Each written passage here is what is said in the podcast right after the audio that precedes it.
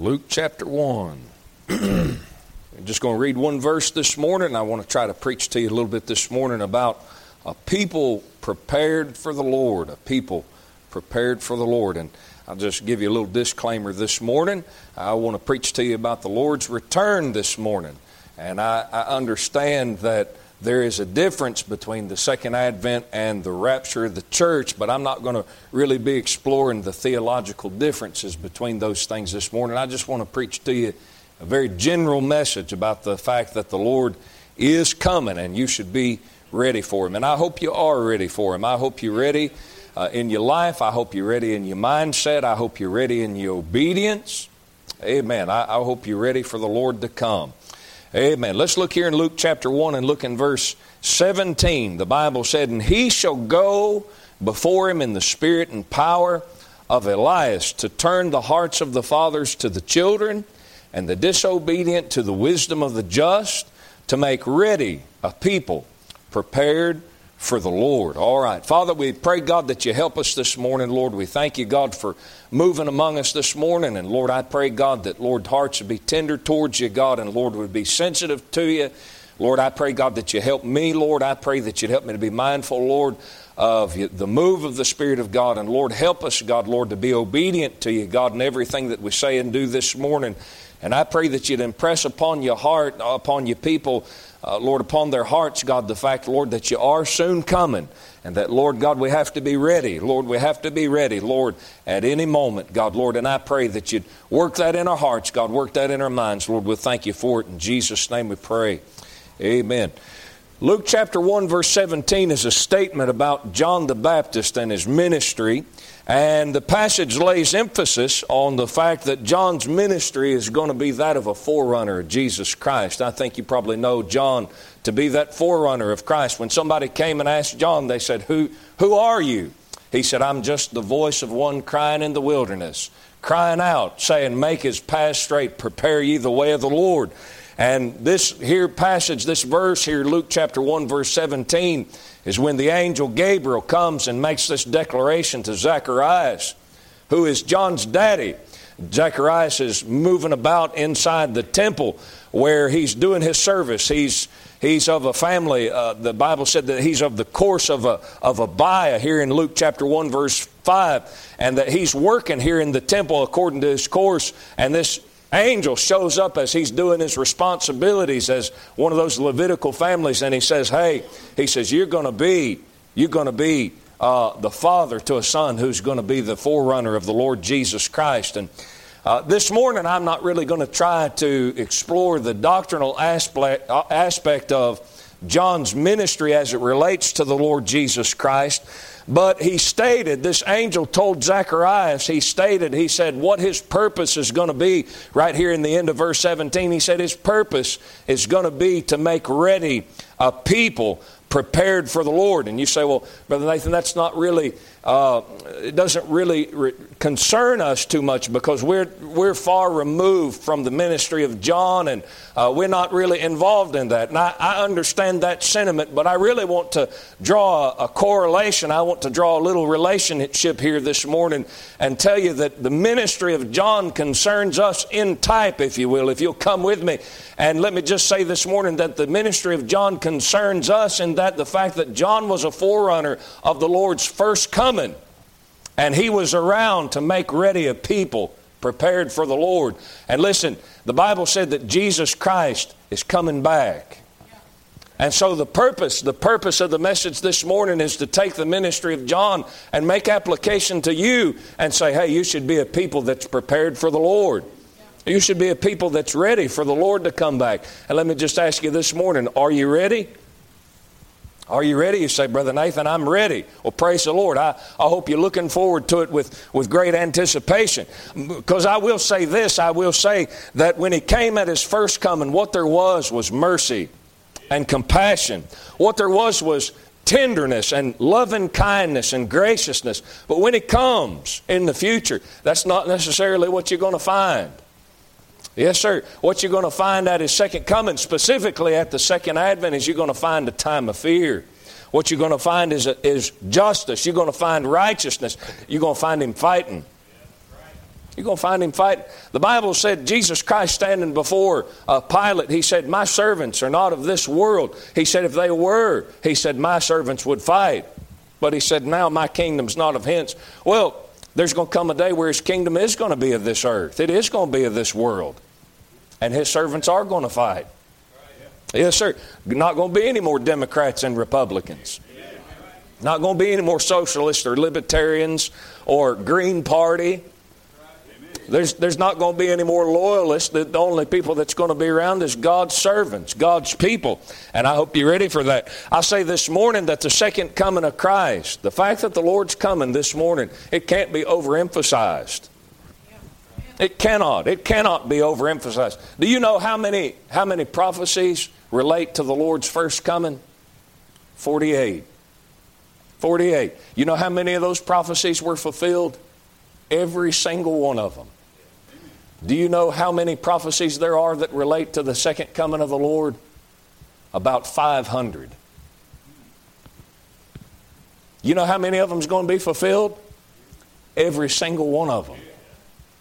So, Brother Nathan, I just really don't see the, the, the reason behind putting such an emphasis on the second coming of the Lord. Well, I beg to differ with you because that is what a large portion of your Old Testament is about A large portion of the entire Scripture is not about, it doesn't regard necessarily things that are to hear. You come to the New Testament, and there certainly is instruction on how to live. There certainly is direction on how to live. You find that in the Old Testament. But every time you find that, what you'll find not too far removed is, hey, he's coming. He's coming. Listen, I tell you this morning, he's coming.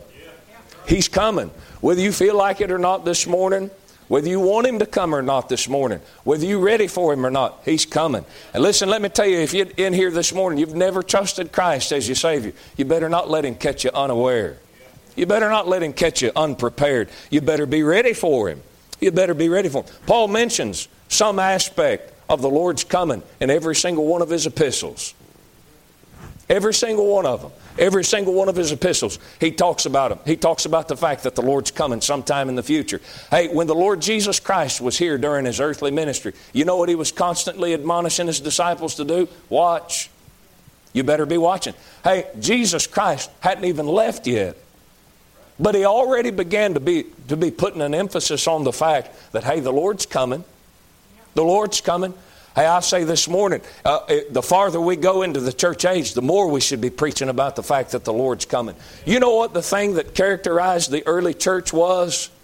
It was a simple adherence to the fact, it was a simple adherence to the fact in, in their minds that, hey, the Lord's coming, we got to get ready. When Peter goes through Acts chapter 2 and he's preaching to the nation of Israel, he preaches, hey, you crucified Jesus Christ, and God prophesied that all this was going to take place, but he said, you better get ready for him to come because he's coming. Every time you find these disciples preaching, every time you find the Apostle Paul preaching, they always preach, hey, Christ died for your sins, and you better get ready for him because something's coming in the future. Whether that be the judgment seat of Christ, whether it be the great white throne of judgment. Yes, sir. You know why a lot of people have lost touch, why they've lost touch with the, the jingle bells inside their soul as far as it relates to the Lord? It's because they've lost touch with the fact that, hey, He's coming. But listen, I tell you this morning, the Lord's a man of His word. He's not going to violate. He's not going to violate His own word. He's not going to. Uh, the Bible said that He might tarry for a little while, but He that tarries, He's going to come. He's going to come. Uh, the Bible says in 2 Peter chapter 3 this morning, it says, Knowing this first, that there shall come in the last days scoffers, walking after their own lust, and saying, Where's the promise of his coming? That's what scoffers do. Let me ask you something this morning. Which side are you on? Listen, some of you folks sitting right in here this morning, you've heard preacher after preacher stand up and say, Hey, he's coming. Hey, he's coming. You've been in Independent Baptist Church, you've been in Southern Baptist Church, you've been in Church of God, you've been in a Pentecostal church. Huh? Some of you been in Presbyterian churches, perhaps. Some of you may be in a Methodist church. And all of them have some variation. I didn't say they were all right about everything in their doctrine, but all of them have some variation of the fact of, hey, he's coming. And you've heard that your whole life. And I'm going to stand up here one more time this morning, one more day, one more Sunday out of your life, and I'm going to tell you, he's coming. You've drove through town, maybe drove through Folkston, maybe drove through Jacksonville. God help you, maybe you've drove through Philadelphia. I think Brother Chris and the boys, they drove through Philadelphia. And one of the things, boy, it really, it really struck me, Brother Curtis. He said they was driving through Philadelphia. And he said, I believe that was Friday night, wasn't it? They was driving through there. And he said, one of the things that we found all through the streets of Philadelphia was these fellows standing out on the street corner in suits and ties, Bibles held up in the air and signs preaching. You know what they was doing out there? They was saying, hey, the Lord's coming. You better get ready. You better get ready. You've known of people that have stood in nursing homes and preached to those old folks that can't get around all that well, and somebody stood up there and said, Hey, the Lord's coming. You know of preachers that have gone out to D. Ray James and maybe gone up to Ware State and maybe gone to all kinds of prisons, and they preached and said, Hey, the Lord's coming. And I'm telling you this morning one more time the Lord's coming. The Lord's coming. He's coming. Are you ready? Are you ready? Yes, sir. Let me point out a couple of things about this statement that's made right here in Luke chapter 1, verse 17. The Bible said that the purpose of John's ministry was to make ready a people prepared for the Lord. You know, there's some things that's insinuated about that statement. If I say, hey, I got to come make you ready to, uh, for example, my kids, I come to my kids and say, hey, y'all need to get ready for bed. You know what that implies? That implies they're not ready right now. And you know, there's a lot of folks that's standing around, they know the Lord's coming. They know, they've heard it preached, and I believe there might even be a measure of somebody that believes, hey, yes, we know the Lord's coming, but they're not ready. And the purpose of John, the forerunner of Jesus Christ, is the fact that, hey, you better get ready. That's what he came to do. He came to make ready a people prepared for the Lord. Yes, sir.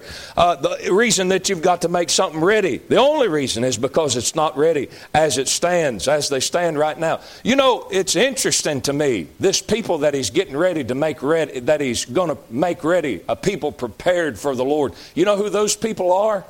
They're people that proclaim to be the people of God.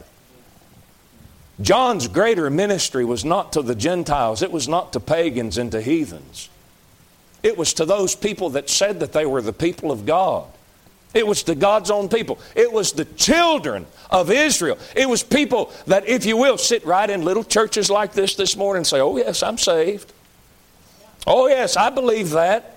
Oh, yes, I've always been a Christian. I've always been in church.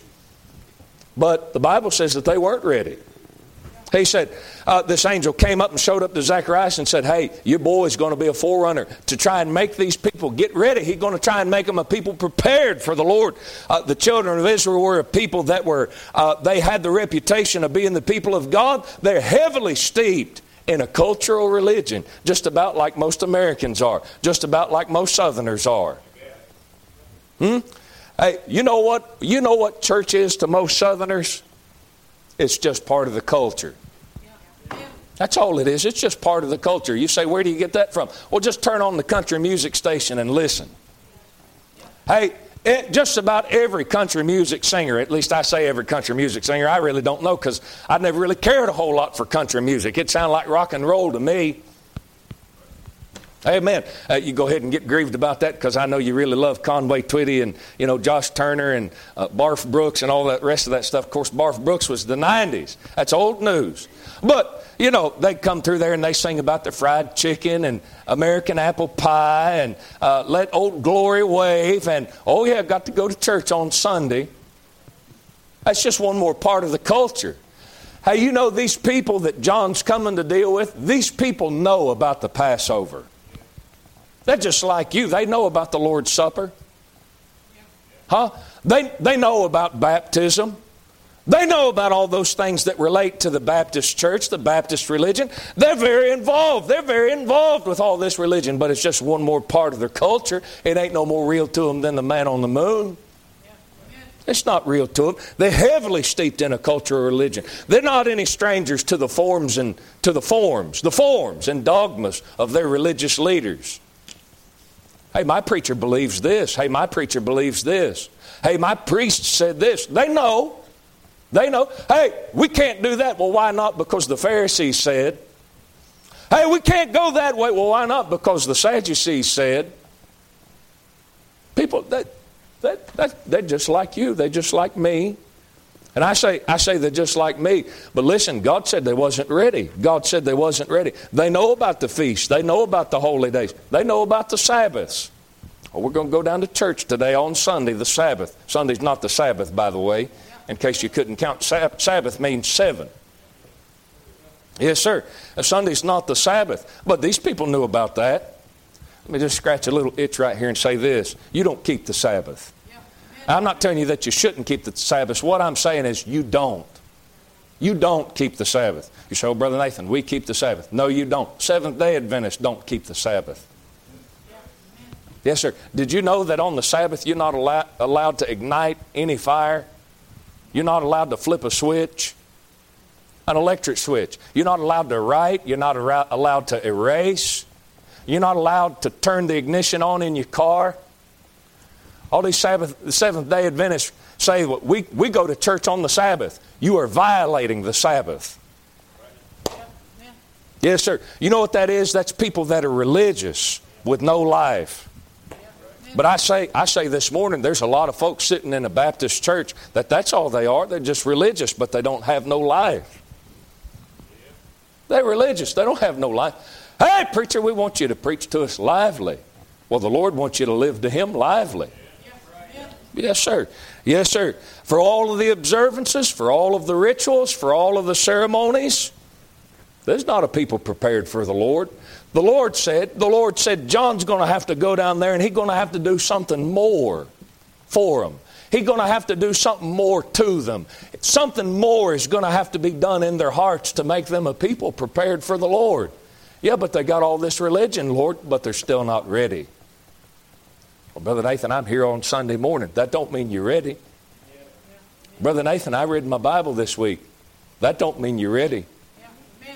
Hey, Brother Nathan, I prayed this week over your meals.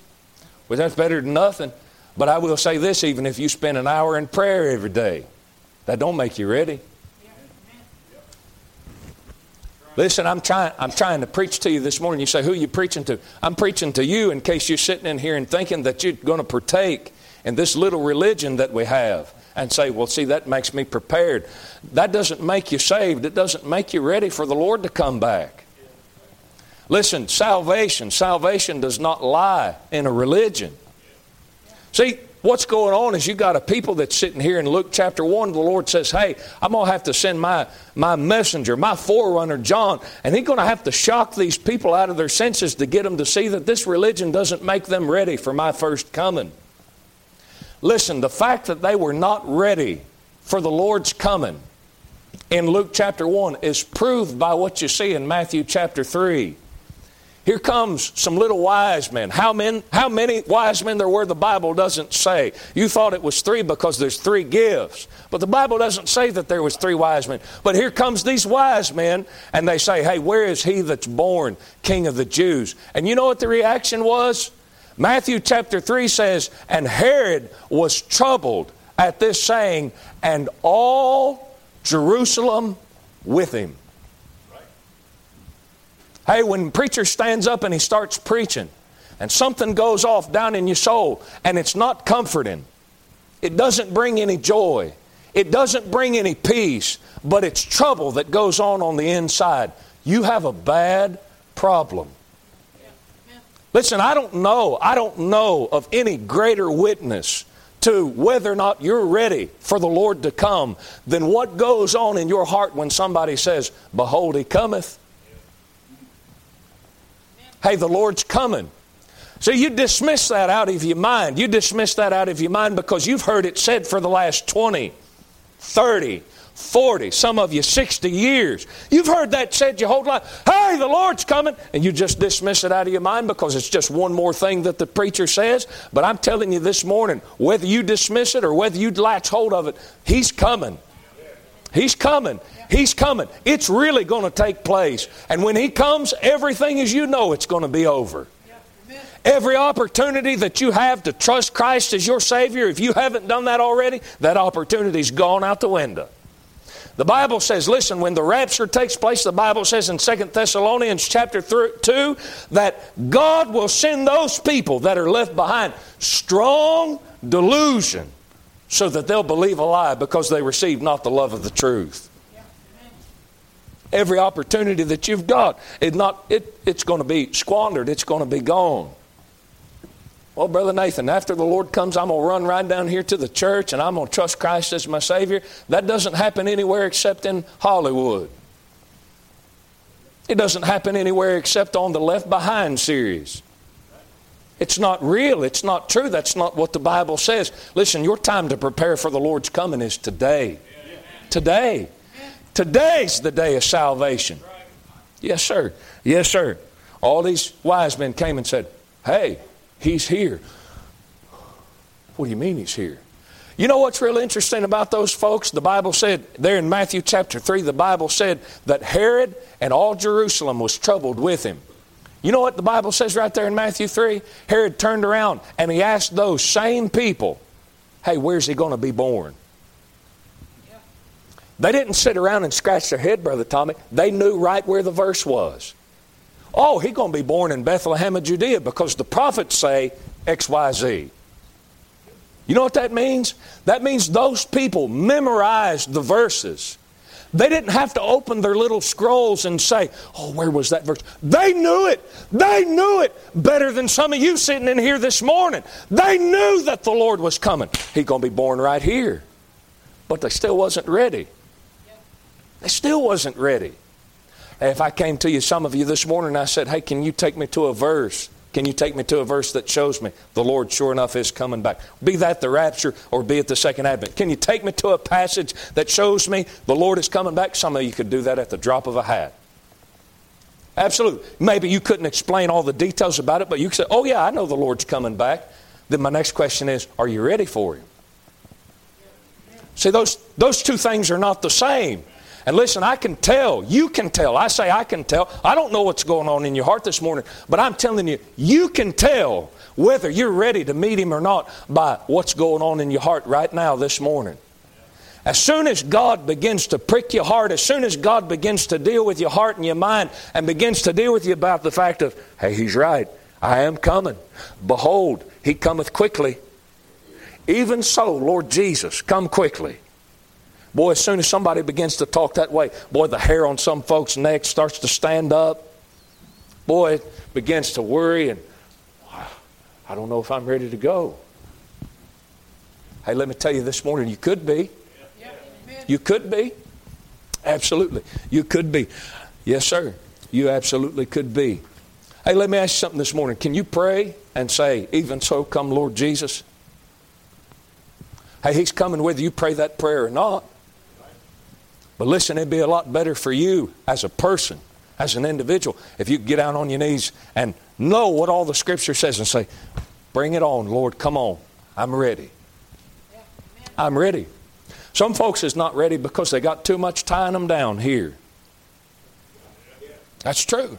That's true. Hey, listen, you think about it this way. Uh, my family, my mom and dad has moved. They have moved quite a bit in my lifetime. I think I counted it up one time and we've moved somewhere, just living with my parents, we moved somewhere around five times. And you know, moving that many times, and I'm not talking about moving from one neighborhood to another. I'm talking about, you know, moving from right out here in the churchyard out to 3R Fish Camp, and then from 3R Fish Camp up to Virginia, and then from Virginia to Delaware, and then from Delaware to a place in Maryland, and then from Mar- we've moved quite a bit. You know what has to happen in order for you to be ready to move? You can't have your tent pegs nailed down too far. Hey, you got to be ready to let go of some things and be willing to part with some things. Hey, after you've packed up one of those full size U hauls a time or two, you get the picture real, real, real clear. Hey, all this stuff is not Im- important. Listen, you know why some folks is not ready this morning? Because the things of this life is more important to you than the things of God's book. Hey, listen, I'm talking about the cares of this life, the cares of this world is more important to you than the destination of your eternal soul. Yes, sir. Hey, what, what your family thinks about you is more important to you than what God thinks about you. The trouble that you're going through is more important to you than the peace that God can give you. Hey, all of this stuff, all of the stuff that I see. Listen, Paul said, Paul said, I can't wait till we get there in 1 Corinthians chapter 15, but Paul said, he said, if we have hope only in this life, we're of all men most miserable. Do you realize that salvation does not lie in just what salvation does for you this side of the grave, this side of the Lord's return? Hey, the greater portion of salvation is what's going to take place on the backside of the second advent. That's the importance. The Bible says you've got three score, listen, you've got three score and ten years to live. If by reason of strength, four score, that's 80 years if you're a strong individual. Some people's real strong. They've been living 90 years, maybe over 100 years. That's really strong folks. But do you realize how small that is in the scope of eternity? Bible says in the book of 1 Timothy, I believe it is, might be chapter 5, somewhere around there, it says, Bodily exercise profiteth little, but godliness is profitable in all things, having promised both of the life that now is and that is to come. You know why bodily exercise profits so little? Because the best that it can do is touch your body right now. When you die, all that bodily exercise is done. I didn't say it was bad to exercise. I didn't say it was bad to throw weights around. I'm just saying it's limited by the grave. 70 years. I'm going to pump this iron. I'm really going to get, I'm going to get jacked. I'm going to get swole. Yeah, but when you go to the grave, what good's it do? Listen, 70 years in the scope of eternity it's hard, it's hard, hard to get your mind wrapped around the fact just not even eternity. Eternity has no beginning and it has no ending. That's hard to get your mind wrapped around. It's hard for me to get my mind wrapped around something that has no end, much less no beginning. Something that has a beginning but it's got no end, they tell me that's something that's everlasting. You know, when the Lord saved you, He said, I'm going to give you everlasting life. And then in several other places, He said, it's not only everlasting life, it's eternal life. Huh? These 70 years. Boy, this is so important to me. I'm not trying to scorn that. I'm not trying to make fun of that. But let me tell you something this morning. In the scope of eternity, whatever it is that you're dealing with should be slighted. It should be made light of. Not just by a preacher, by you. Listen, uh, if Donald Trump, maybe you like Joe Biden, uh, I don't know, probably very few of you, and that's fine with me. I don't care a whole lot for him, but whatever, there he sits. But if Donald Trump, I know, I know if Donald Trump came to your house and knocked on your door with all his Secret Service men, of course, they're probably not going to have much to do with him right now. But hey, he'd come to your door and knock on your door. Boy, you'd like to have some notice so that you could be prepared. Huh? Like to maybe clean up in your house a little bit. Maybe like to run around the house and maybe cook a, a fresh pot of beans. I, I don't know, but you'd like to have some measure of preparation. And listen, yet you sit here Sunday after Sunday and you've heard preacher. Maybe you don't sit here Sunday every Sunday, but maybe you come here and there and you listen to preacher time after time, stand up throughout your life and say, Hey, he's coming, he's coming. And you sit there and think, Boy, that's true. What are you doing to get ready? What are you doing to get ready? What are you doing to get ready? What are you doing to get ready? Because it's going to happen. It's going to happen. It's really coming. You say, when's it going to happen? I got no idea. I know this. We're closer now than we've ever been before. Even a statement like that's lost its edge. People heard preachers say that throughout time. They've heard preachers preach that way, but it's true. Yes, sir. He's coming. He's coming. I hope you're ready this morning. I hope you're ready. Look in Acts chapter 17 with me very quickly. Let me read you a couple of verses. Acts chapter 17. Listen, let me say this morning uh, the reason, the reason that the Lord has sent ministers, the reason that He has sent forerunners, the reason that He sent preachers out into the world is because of the fact that He's coming. Hey, if the Lord's not coming, why all these preachers? Why all these ministers? I, I, understand there's a lot of false preachers. I understand there's a lot of false ministers. I understand that. But there is still good preachers. There are still true preachers left in this world. If the Lord's not coming, what, what's their story all about? Why are they even here? You look right here in Acts chapter 17 and look in verse 29. Paul is preaching to those men there at Athens, Greece, and he says, For as much then as we are the offspring of God, we ought not to think that the Godhead is like unto gold or silver or stone, graven by art and man's device. And the times of this ignorance God winked at, but now commandeth all men everywhere to repent. Well, why? What's the motivation, Paul? Why should we repent? Why should we get ready?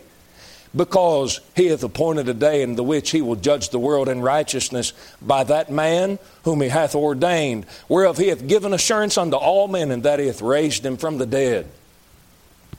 Hey, they took Jesus Christ, nailed him to a tree, took his body down, buried him in a borrowed tomb. Three days later, he came up from the grave. After he came up from the grave, the only people that he revealed himself to was those that believed him, was those that followed him. And those preachers went out and said, Hey, he's alive. He's alive. And he's coming back. He's coming back. You better get ready. Listen, I'm telling you this morning, I've never seen him with my physical eyes, but I'm telling you, he's alive and he's coming. He's coming.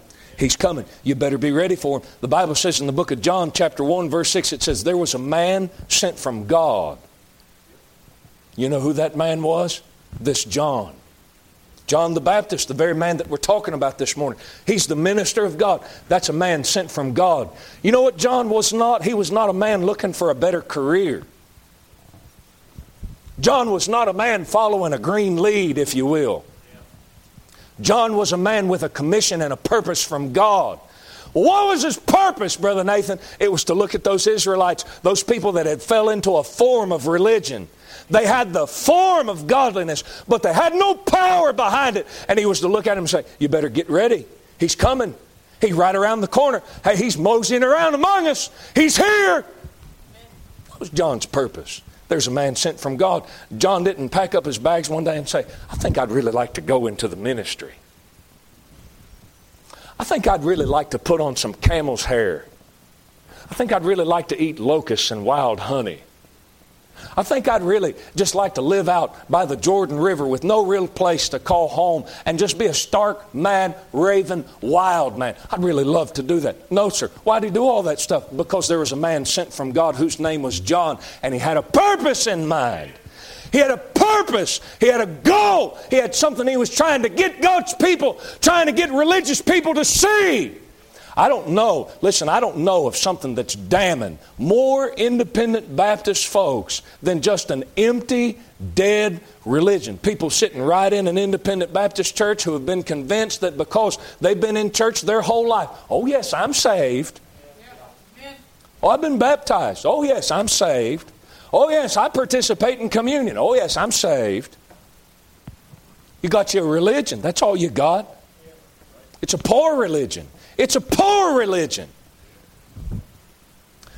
I said something about it, I think, last Sunday. Uh, Josh Turner got this song out Two Peas in a Pod, Me and God. Oh, yeah, I know Jesus. Me and Jesus smoke, smoke dope together. That's the idea. That's not the idea that reprobates have of the Lord these days. That's the idea, of course, they are reprobates. That's the idea that church folks have of God. That's the idea that church, church people don't sound to me like you're ready. It don't sound to me like you're ready. Hey, you know what the Lord said about John? You know what the Lord said about John? Look right here in Luke chapter 1. Look in verse 15. Luke chapter 1, verse 15. Look at what he says. He talking about John. Look at what he says. He says, For he shall be great in the sight of the Lord. You know what, you know what the Lord said about John the Baptist? He's going to be great. He's going to be great. Let me ask you something. Uh, do you take the same attitude towards God's ministers that He does? You say, well, what do you mean, preacher? Well, I could tell. I could tell whether or not you're ready, you're prepared for the Lord to come back just on that simple basis. God said His preachers, God said the people that preach His message, they're great. Who do you think's great? Huh? I, I really like Rush Limbaugh. Well, do you like Rush Limbaugh more than you like God's preachers? Preachers that go around preaching what God said? Hey, the thing that makes God's ministers great is not because they're great people, it's the message that they bring. It's what they're saying. What's great? What's great is the fact that they're faithful to what God said. That's what makes them great. But God turned around and he looked at John and he said, He's going to be great. Jesus Christ genuinely thought a, thought a lot of John the Baptist. He said, There's not a greater prophet that's ever lived than John the Baptist. You know what made him so great, I suppose, in the mind of God? He preached about me coming. He's my forerunner, he's my minister. But you know, folks will sit right in an independent Baptist church and get mad as a devil with a preacher about saying something that just ain't right, just a little bit off. Maybe the preacher had a bad day. Maybe the preacher slipped up and said something that wasn't just right. That's doubtful. But babe, let's just, for the sake of argument, say that it's true. And boy, people eat a preacher up one side and down the other and get mad and storm off and never come back to church because that preacher, boy, he just so mean and he just such a jerk. But you let a Democrat get on television and say something that you don't agree with, and that's not going to stop you from watching television. Huh? Let somebody ring up something wrong down at Walmart. Of course, it's probably you ringing it up wrong now because they got all this self checkout stuff. But let them ring up something wrong down for you at Walmart. You'll be right back to Walmart next week to get your groceries. What, what's all this business about looking at God's ministers, the people that He sends? Hey, you know, you know the devil sends people out there. You know the devil sends people out there just the same way that God sends His ministers out there. You know, God, the devil's ministers don't, don't point to the fact that the Lord's coming. You say, what do they point to? Anything except that. The devil's ministers point to, hey, let's have a better family. Hey, you know, the devil's ministers probably point to the fact that he's coming. Some people are living in more anticipation for the devil to show up than they are for the Lord to show up. That's true. That's true. Whether you say amen or not, it's true. Hey, are you ready for it? I preached a message several years ago. I preached a message called What You Waiting For? Paul said in the book of Second Thessalonians, he said, We wait for the Savior from heaven. That's who we're looking for. Who are you looking for? Hey, listen, you know what the devil will do? The devil will send some messenger in there to say, Hey, they're going to take your guns away. Hey, they're going to come and uh, the government's going to take over everything. And they might. A statement like that, you can feel it. You can feel it in the service this morning. A statement like that puts people on more, it puts them at more at unrest than the idea that, hey, the Lord's coming.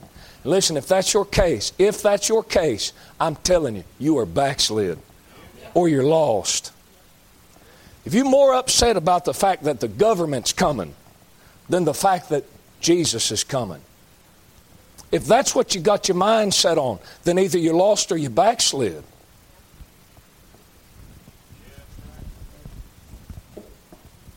He's coming. Yes, sir. yes, sir. You say, Well, Brother Nathan, how do we get ready? Well, let's look at the ministry of John. You know what John said? You know what the overall tenure of his message was? You better repent. You go back to Matthew chapter 3, and in Matthew chapter 3, in the verse 2, the very first words that John the Baptist preached, you know what he preached? He said, Repent ye. You better get right with God. How would you like to go to the First Baptist Church of John the Baptist? Baptist Brighter believes that John the Baptist was the first Baptist that ever lived, which is not true, but he's called a Baptist because he baptized. But, anyways, go into the First Baptist Church of John the Baptist, reach out there and take the preacher's hand, who's John, and you know what he says? You say, Well, good morning. I'm glad to be here in your church. He says, Get right with God. Hey, if I stood at the back door this morning and shook everybody's hand as soon as they came in, and you said, Good morning, good to see you, and I said, Get right with God. Uh, hey, it's good to be in church this morning. God said, Turn or burn. Some folks would get so mad they couldn't even see straight, they'd leave this church and never come back. But you know, you don't ever read anywhere in the scripture where John the Baptist went up to somebody and said, So good to have you this morning. Glad you could join us down here at the Jordan River. uh, let's, let's commence with our church service. John never did anything like that. You know, the first words that's recorded, as far as his public ministry is concerned, the first words that's ever recorded is repent. Pharisees came down there and said, Hey, I think we'd like to get in on this. John said, You can't. He said, Because you're a bunch of hypocrites. That's what he said, Matthew chapter 3, verse 7. When he saw many of the Pharisees and Sadducees come to his baptism, he said unto them, O generation of vipers, who hath warned you to flee from the wrath to come? Boy, John don't look like he's really trying to build a church. You know John wasn't worried about? John wasn't worried about the attendance. John wasn't worried about building a, a church, so to speak. You know what he's worried about? He's worried about getting people right so that they're ready for the Lord to come.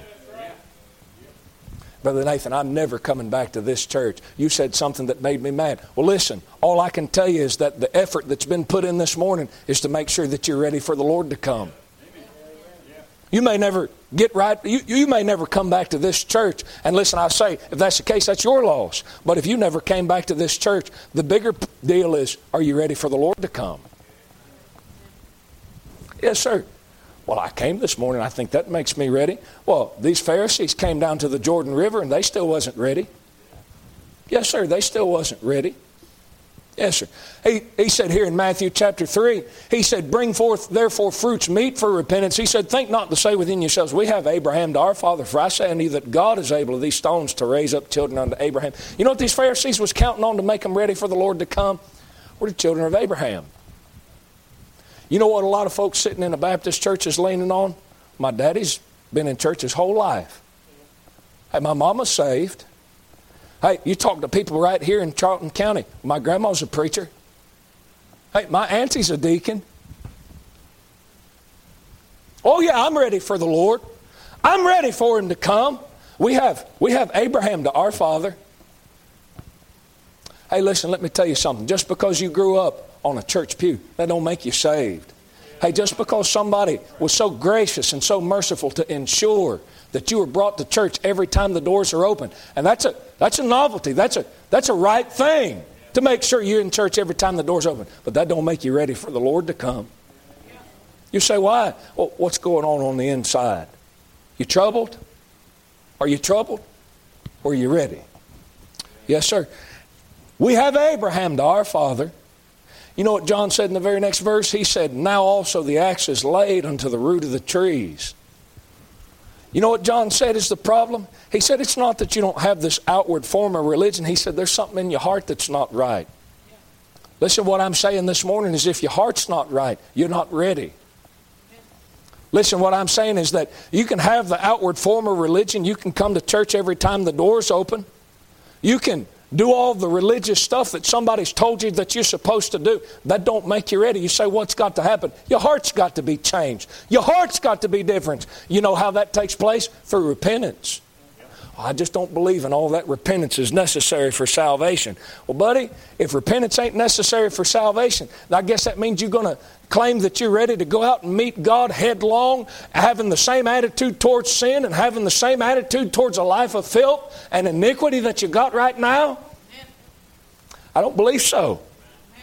I don't believe so. I don't believe you're ready. I don't believe you're ready. Down here in verse 11, John got down there and he said, I baptize you with water. But he said, Somebody's coming. He's going to baptize you with the Holy Ghost. You know what John said? Baptism don't make you ready. He said, It's not water that makes you ready. What a lot of people holding to is a little observance of baptism. You said, Brother Nathan, there ain't nobody in a Baptist church that believes that. Hey, I know of a lady right here in this town. She's a Sunday school teacher right down at the First Baptist Church. I talked to her about her salvation. I said, Well, where'd you get saved? She said, Well, I was raised Church of Christ. Now she's a Sunday school teacher at First Baptist Church right here in Folkston. You say, What's Church of Christ? Church of Christ believes baptism is what saves you.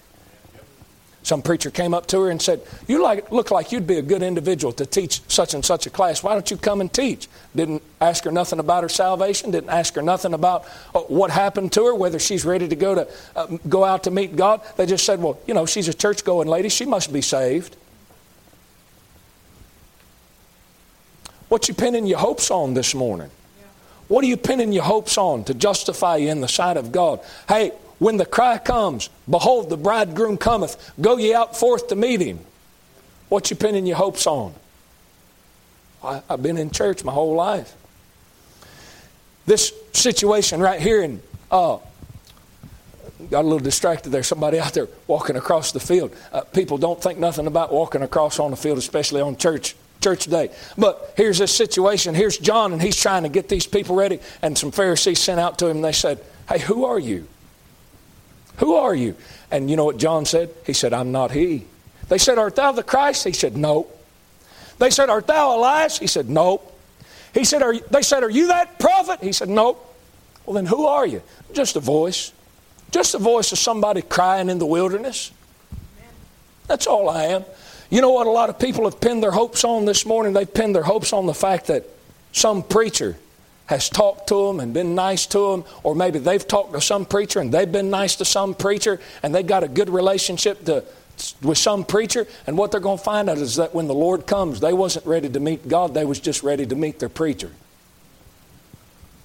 Yes, sir. Hey, a lot of people probably went down there to Jordan River and took the right attitude maybe towards John. I doubt that, probably a little hard to believe, but they took maybe took the right attitude towards John and said, Boy, I think that makes me right. That makes me ready to go out to meet the Lord when He comes. And yet when the Lord came, it wasn't ready. It was ready to meet John. Yes, sir. Preacher, I, I like this preacher. I got my favorite preacher, Brother Nathan. Yeah, but what about the Savior? He said, Repent. You know what else John said? He said, Behold the Lamb of God which taketh away the sin of the world. You know what makes people ready to meet the Lord when He comes again? You know, I'm going to state the obvious. This might be a little bit too obvious, but I'm going to state it for the purpose of what I'm trying to get across to you this morning. There can't be a second coming of the Lord without His first. One, two. You can't have two without one. You understand that concept? Well, the Lord can't return if He hasn't come the first time. And when He came the first time, when He came the first time, you know how He was presented? Behold, the Lamb of God, which taketh away the sin of the world. Listen, this morning, if a little bit of preaching and a little bit of reminding about the fact that the Lord is coming, He's coming. If that troubles your heart, you know what's probably going on? You know what's a good possibility that's going on? Could be that you backslid. It could be that you've never beheld the Lamb of God that takes away the sin of the world. You cannot, you cannot be ready for the Lord's return if you haven't come and met Him at His first coming. I'm not talking about traveling back in time. What I'm talking about is coming to grips with the fact that, hey, when the Lord came, He came as the Lamb of God that took away the sin of the world. Listen, I said it this morning in Sunday school. When the Lord came, He didn't come just to heal people. He didn't come just to make blind eyes to see and make deaf people to hear. He didn't make. Uh, he didn't come just to make dumb people to talk. In the book of Matthew, Matthew chapter nine, there were some folks that had this man that was sick of the palsy, and they said, "Man, if we can just get him to God, if we can just get him to, to Jesus, boy, he can be healed." And they tried to get in there, and the Bible said that the press was so thick that they couldn't get to him, so they got up on the roof and tore the roof apart and they let him down, four corners of his bed, they let him down and put him right in front of Jesus. And you know what Jesus said to that fella? Pharisees standing around, all those people in the house standing around, you know what Jesus said to that fella? He said, Son, thy sins be forgiven thee. Well, what, what about his condition? Hey, he can't walk, Lord. That was not the Lord's primary emphasis. That was not what the Lord was worried about. You know the rest of that story. Jesus healed him. You know why he healed him? Because all those Pharisees standing around saying, Who is this that thinks he's got power to forgive sins? And the Bible said the Lord perceived it. And he said, Why reason you such evil things in your heart? He said, So that you know the Son of Man has power to forgive sins. He turned and looked at the sick of the palsy and he said, Son, I say unto thee, arise, take up your bed and walk. The fellow jumped right up. But he did that after he got his sins forgiven. That's why the Lord came. Listen, I tell you what, a lot of people's missing sitting right in church pews, what they're missing, sitting right in independent Baptist churches, is the only thing that they can take Jesus and apply it, apply Him to their life. The only frame of reference that they have as far as what this Jesus stuff is talking about is He's something to make me feel better. He's something to take care of my physical condition. He's something to make more money for me and my family. He's something to, you know, work out all the kinks as far as world government is concerned. And that is not what Jesus is for at all. Jesus, first and foremost, is for your sins. Behold the Lamb of God, which taketh away the sin of the world. That's why He came. That's why He came. You say, well, Jesus makes me feel good. You're not ready. Well, Jesus, you know, is going to get me out of all my problems. You're not ready. You can sit in here and say this morning, listen, if you can sit in here and say this morning, Brother Nathan, I knew I was a sinner and I called on God and God saved my soul on the basis of what Jesus Christ did for me at Calvary. You're ready. But nothing short of that. Nothing short of that. Behold the Lamb of God which taketh away the sin of the world. Let me say this, and I'm going to close this morning. You know, a lot of people struggle. They, they come right up close to salvation, and it seems like they can never get over. It seems like they can never get into it.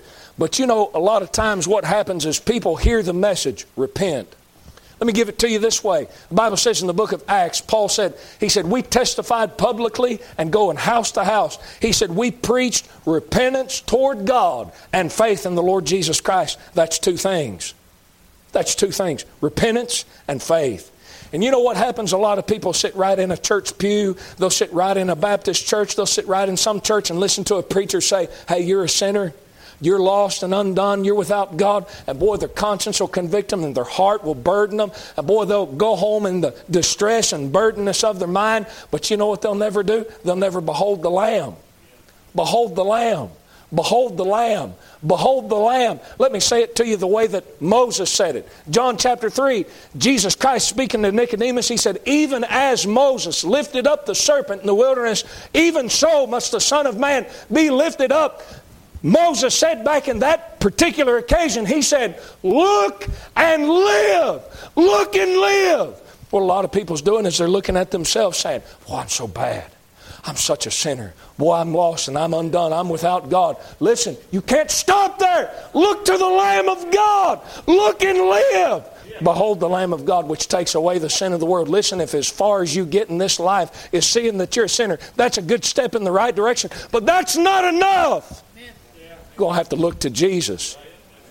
He that cometh to me, I'll in no wise cast out. Hey, Come to me, all ye that labor and are heavy laden, and I will give you rest. Hey, if you'll come to Christ, He'll save you. He'll save you. He'll save you. Behold the Lamb of God which takes away the sin of the world. You can be ready to meet Him when He comes. Nothing short of that. Nothing short of that. Nothing short of that. Hey, you ready this morning? He said, Brother Nathan, I don't know. I, I, I'm not saved hey, you know Jesus Christ died for your sins? I don't know of an individual that's sitting in here this morning that hasn't heard that gospel story. I don't know of an individual sitting in here this morning. You haven't had somebody sit down maybe with you with a Bible, or you've heard some preacher stand up and say, Jesus Christ died for our sins according to the Scripture. He died for our sins according to the Scriptures, was buried and rose again the third day according to the Scriptures. You heard that? You've heard that Jesus Christ died and took your sin dead. Why don't you call on Him? Sitting right here this morning, you believe that? Why don't you call? Why don't you call? Lord, I pray, God, you help us this morning. God, I pray that you deal with hearts. God, Lord, I pray that somebody, Lord, not ready, God, not ready to go out and meet the Lord. Lord, I pray you deal with their hearts and help them. Lord, help them to see, God, that you're God Lord, that's not far off, but God, you're God at hand. Lord, ready to save, mighty to save. Lord, you said, I believe it was in the book of Isaiah, you said, Let the wicked forsake his way and the unrighteous man his thoughts. For our God, for the Lord will pardon. He'll hear and he'll pardon abundantly. Lord, you said, God, I pray. Lord, help us this morning. God, deal with hearts as you see fit. We'll thank you for it in Jesus' name. Listen, I don't know uh, Lord, uh, the condition of every heart that's sitting in here this morning, but I can tell you this morning if you've never been saved, the Lord's ready to save you. The Lord's willing to save you. He wants to save you. All that's required is for you to come. You said, Brother Nathan, I've come. I've trusted Christ as, as my Savior. Then you can have the assurance that He's done what He said He'd do. You can have the assurance that in that regard you're ready. You're ready to meet Him when He comes. Amen. Do business with the Lord as He leads. Amen.